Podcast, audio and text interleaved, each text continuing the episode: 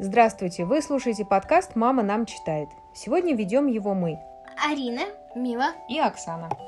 А читаем мы сегодня книгу от Эксмо детства. Издательство подарило нам звездную коллекцию самых красивых сказок. Выбрали мы сегодня для чтения сказку «Мальчик с Кто написал ее? Шарф перо.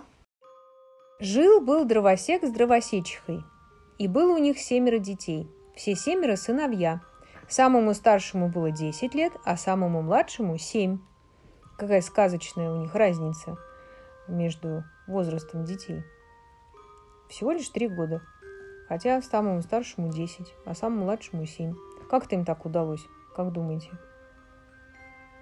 Может, может кому-то там, э, там, ну, близнецы, вот так вот, смотри, тройницы вот так вот. Тройницы. Им по 10, да, допустим, да? Угу. Ну вот по 9, вот. А потом двойницы. Им по 8. Так, а теперь давайте разъясним, кто такие тройницы и двойницы. Близнецы, ты, наверное, Ой, хотела сказать. Они были очень бедны, и семеро детей им были в тягость. Потому что ни один из ребятишек не мог еще ходить на заработки – еще огорчало и то, что самый младший был очень слабого сложения и все молчал. Они считали его дурачком, ибо принимали за глупость то, что напротив доказывало ум. Этот младший был очень маленького роста. Когда он родился на свет, весь-то он был не больше пальца. Оттого и прозвали его «мальчик с пальчик». Но он был самый рассудительный изо всех братьев. Говорил он мало, зато много слушал. Случился неурожайный год и такой голод, да. А я всегда, когда говорили мальчик с пальчик, я думала, у него там рост как с пальчик, а он весил как с пальчик. Да, не больше пальца. Так, я не поняла. Ну, я думала, что у него сам рост, размер он вот такой вот. Так и так и написано, что он был очень маленького роста. И что? он был не больше пальца. Да. Именно все правильно ты думала. А, ты просто не про вес ты сказала, я думаю. И вес такой же, видишь, как пальчик у него был. Случился неурожайный год и такой голод, что эти бедняки решились бросить своих детей. Раз вечером, уложив их спать, греется дровосек с женой у огня и говорит ей, а у самого сердца так и ноет. «Жена, мы больше не в состоянии прокормить ребятишек. Я не вынесу, если они на наших глазах умрут с голоду. Возьмем их завтра, поведем в лес и там бросим. Пока не... от Гензеля играть. Пока не будут играть. Собирая хворост, мы потихонечку уйдем. «Ах!» – вскричала дровосечиха. «Не стыдно ли тебе замышлять погибель своих родных детей?» И муж стал уговаривать жену, объясняя, в какой они находятся нищете. Но та не соглашалась, ибо хотя находилась она и в бедности, но была мать своим детям. Однако, сообразив, как ей будет горестно, если они все умрут с голоду на ее глазах, наконец согласилась и вся заплаканная легла спать. Ибо это что значит? Ибо? Это Ибо. значит потому что. Молодец. И ты даже сообразил без словаря. А я знаю давно слово. Молодец. Все правильно. Да. Мальчик с пальчик не пропустил ни одного слова из того, что они говорили. Ибо, твое слово Потому что? Да. Заслышав со своей кроватки, что отец с матерью толкуют о чем-то важном, он потихоньку встал и спрятался под скамейку, откуда все и слышал. Улегшись опять в постель, он всю ночь не смыкал глаз, все раздумывал, что теперь следует делать. Утром он встал ранехонько, пошел к реке, набил карманы маленькими белыми камешками и потом возвратился домой. Скоро отправились в лес. Мальчик с пальчик ничего не рассказывал братьям из того, что он узнал – вот то же самое там было. Он тоже услышал это, но брат, он только сестре рассказал. Она он... про агента играет. Да. да. Угу. И он да, пошел, набрал уточняю. всяких камушков, которые он потом оставлял, чтобы вернуться домой. Камушков? А где-то был хлебушек, я помню, в да, какой-то сказке. Это, по-моему, как раз таки мальчик. Там хлеб они как раз таки разбрасывали и съели. Ну, это в Гензеле а, было, да? Это сначала, им, да, они разбрасывали Им дали, хлеб, им же давали хлеб, на чтобы когда они шли в поход. А-а-а. Типа, когда их отправляли. А, и он крошил свой кусок хлеба, Мгм. чтобы потом вернуться. А его склевали, он каждый раз все равно как-то находил, и потом он как бы учтевал свои ошибки, Мгм. типа камушки потом разбрасывал. Итак, мы рассказали сказки про мальчика с пальчика, еще одну сказку про Гензель и Гретель. Не, на это составление не надо. Ну почему? Это тоже интересно. Да, вот видите, как пересекаются. А много сказок, да? Похожи одна на другую. Потому что авторы переписывали разные свои варианты. Так, зашли они в лес дремучий, где за 10 шагов не видать друг друга. Дровосек начал рубить деревья, дети собирать хворост. Хворост, мы понимаем, что это такое? Да. Ветки сухие. Правильно. Когда они углубились в свою работу, отец с матерью понемножку отошли от них и потом вдруг убежали по секретной дорожке. Оставшись одни, дети раскричались и расплакались. Мальчик с пальчик не мешал им. Он знал, как возвратиться домой. Ибо, идучи в лес, он всю дорогу бросал из карманов маленькие белые камешки. Потому он и стал им говорить, не бойтесь, братцы, отец с матерью нас бросили, а я вас домой приведу, только идите за мною. Все пошли за ним, и он привел их домой той самой дорогой, по которой они отправились в лес. Интересно, как они за ним шли, вот так вот. Где ты? А, да, действительно, как они его видели. Мальчика с пальчиком. Все пошли за ним, и он привел их домой той самой дорогой, по которой они отправились в лес. Прямо войти в дом они побоялись, но прислонились все к двери и стали слушать, что говорят отец с матерью. А надобно знать, что когда дровосек с дровосечихой возвратились из лесу, помещик того села прислал им 10 монет, которые с давних пор был им должен, и на которые они уже махнули рукой. И это их спасло, ибо бедняки уже совсем умирали с голоду. Помещик, мы понимаем, кто это? Не понимаем. Помещик – это хозяин земли, на которой живут дровосеки. То есть как бы их начальник получается. Дровосек сейчас же послал жену в мясную лавку, они давно уже ничего не ели, и жена купила втрое больше мяса, чем нужно для двух человек. Какие молодцы родители, да? Покушав волю, дровосечиха и говорит, «Ах, где ты теперь наши бедные детки? Как бы они славно сейчас поели! А все мы, мы причина. Ведь говорила я тебе, что будем мы после плакать. Ну что они теперь делают в этом дремучем лесу? Ах, боже мой, может быть, их уже съели волки. И как у тебя духу хватило загубить своих родных детей? Ну, сначала наелась жена, а потом начала Возмущаться. возмущаться. Дровосек рассердился, ибо она раз двадцать повторила, что будет он раскаивается, и что она его предупреждала. Он, подобно многим другим людям, терпеть не мог, чтобы ему кололи глаза советами, которых он не послушал. Дровосечиха так и заливалась слезами. «Господи!» – плакала она. «Где теперь мои детки? Где мои бедные детки?» И, наконец, проговорила эти слова так громко, что дети, стоявшие у двери, услышали ее и разом закричали «Мы здесь! Мы здесь!» Дровосечиха бросилась отворить им двери и, целуя их, сказала «Как я рада вас видеть, мои милые детки! Вы, должно быть, очень устали и крепко проголодались. А ты, Жан, как ты перепачкался? Дай тебя умою». Жан был старший сын, которого она любила больше всех, потому что он был рыжеват, и она сама была немного рыжая. Вот такая мама. Дети сели за стол и поужинали с аппетитом, что доставило отцу с матерью большое удовольствие. Потом они описали, как им было страшно в лесу, рассказывая это почти все разом. Добрые люди не нарадовались возвращению своих детей, и радость их продолжалась до тех пор, пока не закончились деньги.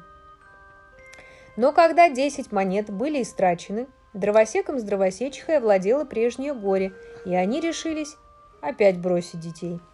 А чтобы и в этот раз не промахнуться, завести их подальше прежнего. Как они секретно об этом не переговаривались, однако мальчик с пальчика их подслушал. Он надеялся вывернуться тем же манером, но, хоть и встал он пораньше, белых камешков не смог набрать, ибо двери в доме были заперты на ключ. Мальчик с пальчик все еще раздумывал, что делать, когда мать раздала детям по куску хлеба на завтрак. Тут ему и пришло в голову употребить хлеб вместо камешков и разбросать его дорогую по крошкам. С такой мыслью он спрятал хлеб в карман. Вот и появился наш хлеб, да? Из какой-то другой сказки. Хлебушек. Хлебушек. Отец с матерью завели детей в самую густую, самую непроходимую чащу дремучего леса. И как только там очутились, так сейчас же бросили их, а сами ушли секретной дорожкой. Мальчик с пальчик не слишком-то опечалился, ибо надеялся легко найти дорогу по крошкам хлеба, который он везде рассыпал. Но как же он удивился, когда, начав искать, не нашел нигде ни одной крошки. Птицы пролетные мимо летели, да все и съели. Попали дети в беду. Чем больше они продирались сквозь лес, тем больше плутали, тем больше уходили в чащу. Настала ночь, поднялся сильный ветер и навел на них страшный ужас.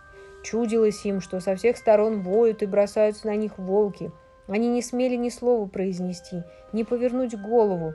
Потом хлынул проливной дождь и промочил их до костей. На каждом шагу они спотыкались, падали в грязь, а поднимаясь, не знали, куда деться со своими перепачканными руками. Мальчик с пальчик влез на дерево посмотреть, нет ли вблизи жилья человеческого. Смотрит он во все стороны и видит, точно свеча светится, но далеко-далеко за лесом. Он слез с дерева, глядит с земли, ничего не видно. Это его огорчило. А что бы вы делали, если бы крошки все были съедены? И родители вас так запрятали. Я бы взяла палку и провела бы по венам. Так. А какой вариант? А ты, Ариш? Не знаю. Не, все время в сказках они там пытаются выжить. Я, я не да, понимаю, ты, ты не как. пытаешься. Ну, это же еще труднее будет вообще. Однако они пошли в ту сторону, откуда виднелся свет, и, выбравшись из лесу, опять его увидали. Наконец они дошли до домика, где свет горел. Дошли не без новых страстей, ибо свет часто пропадал из виду всякий раз, как они проваливались в какую-нибудь трущобу.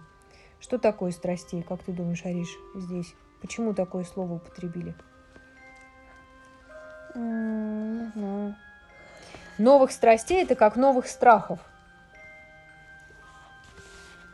То есть им было так страшно, как и до этого, когда они падали в лужу и пачкали руки. Постучались дети в двери.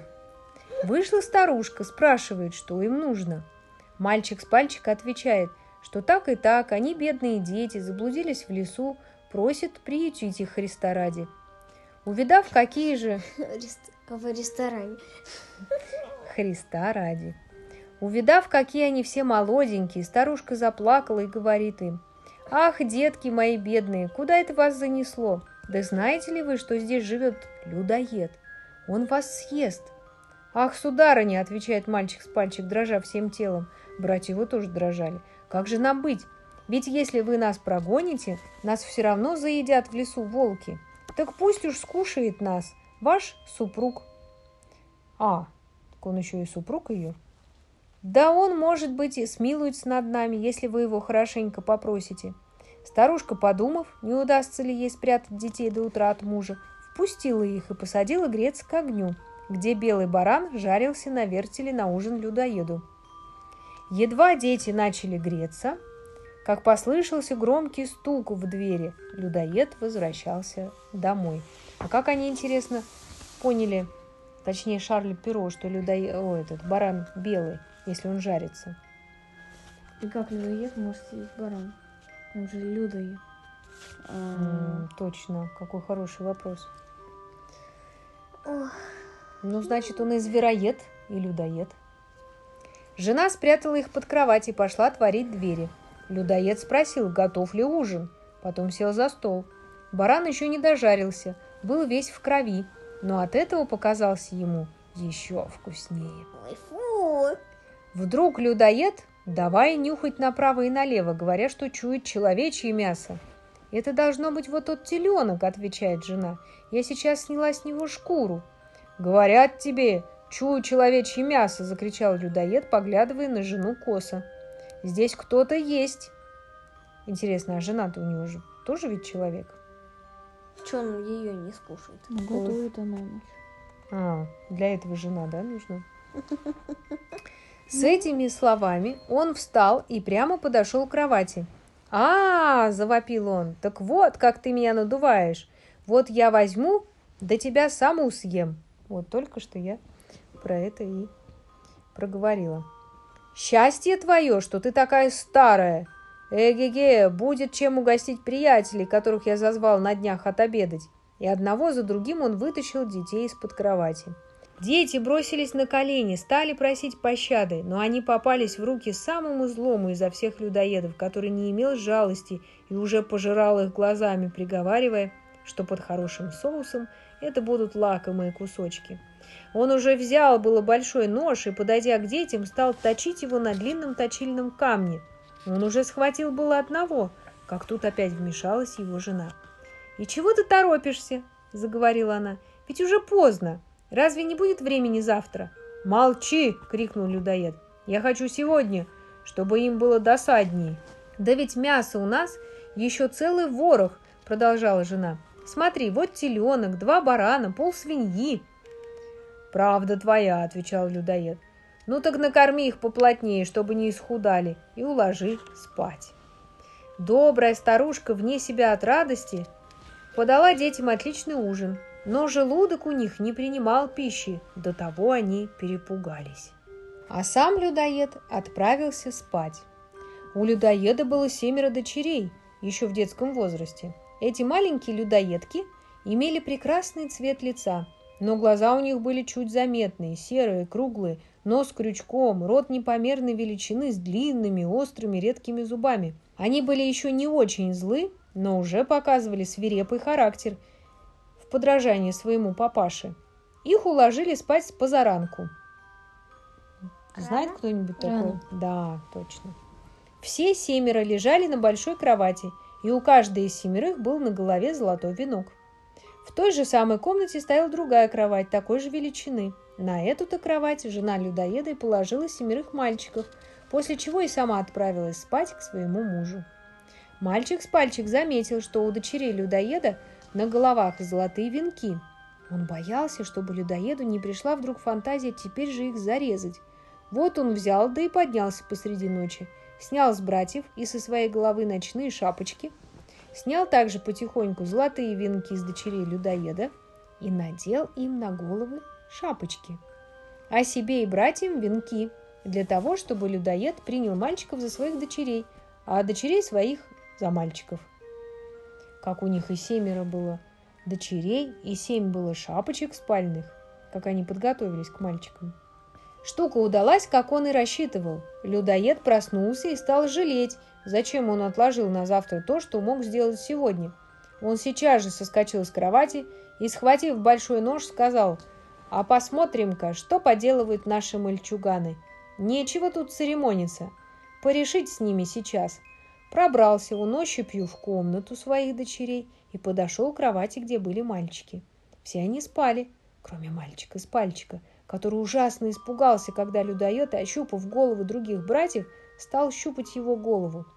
Почувствовав золотые венки, людоед сказал, «Ну вот, чуть было не наделал глупостей». И он отправился к кровати своих дочерей. Нащупав шапочки дровосечьих детей, он сказал, а, вот где мои молодцы! Кончай их смелее!» И с этими словами он, не задумываясь, зарезал своих семерых дочерей. Я вообще такой первый раз читаю. Ну, ошибся, я ошибся. Чего, ну, чего бубнить-то?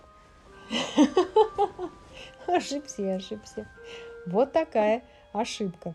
Предлагаю остановиться здесь, на первой части. Узнать, что было дальше, как вообще они пережили эту потерю? Это мы узнаем в следующей части. Мы читали сейчас с вами.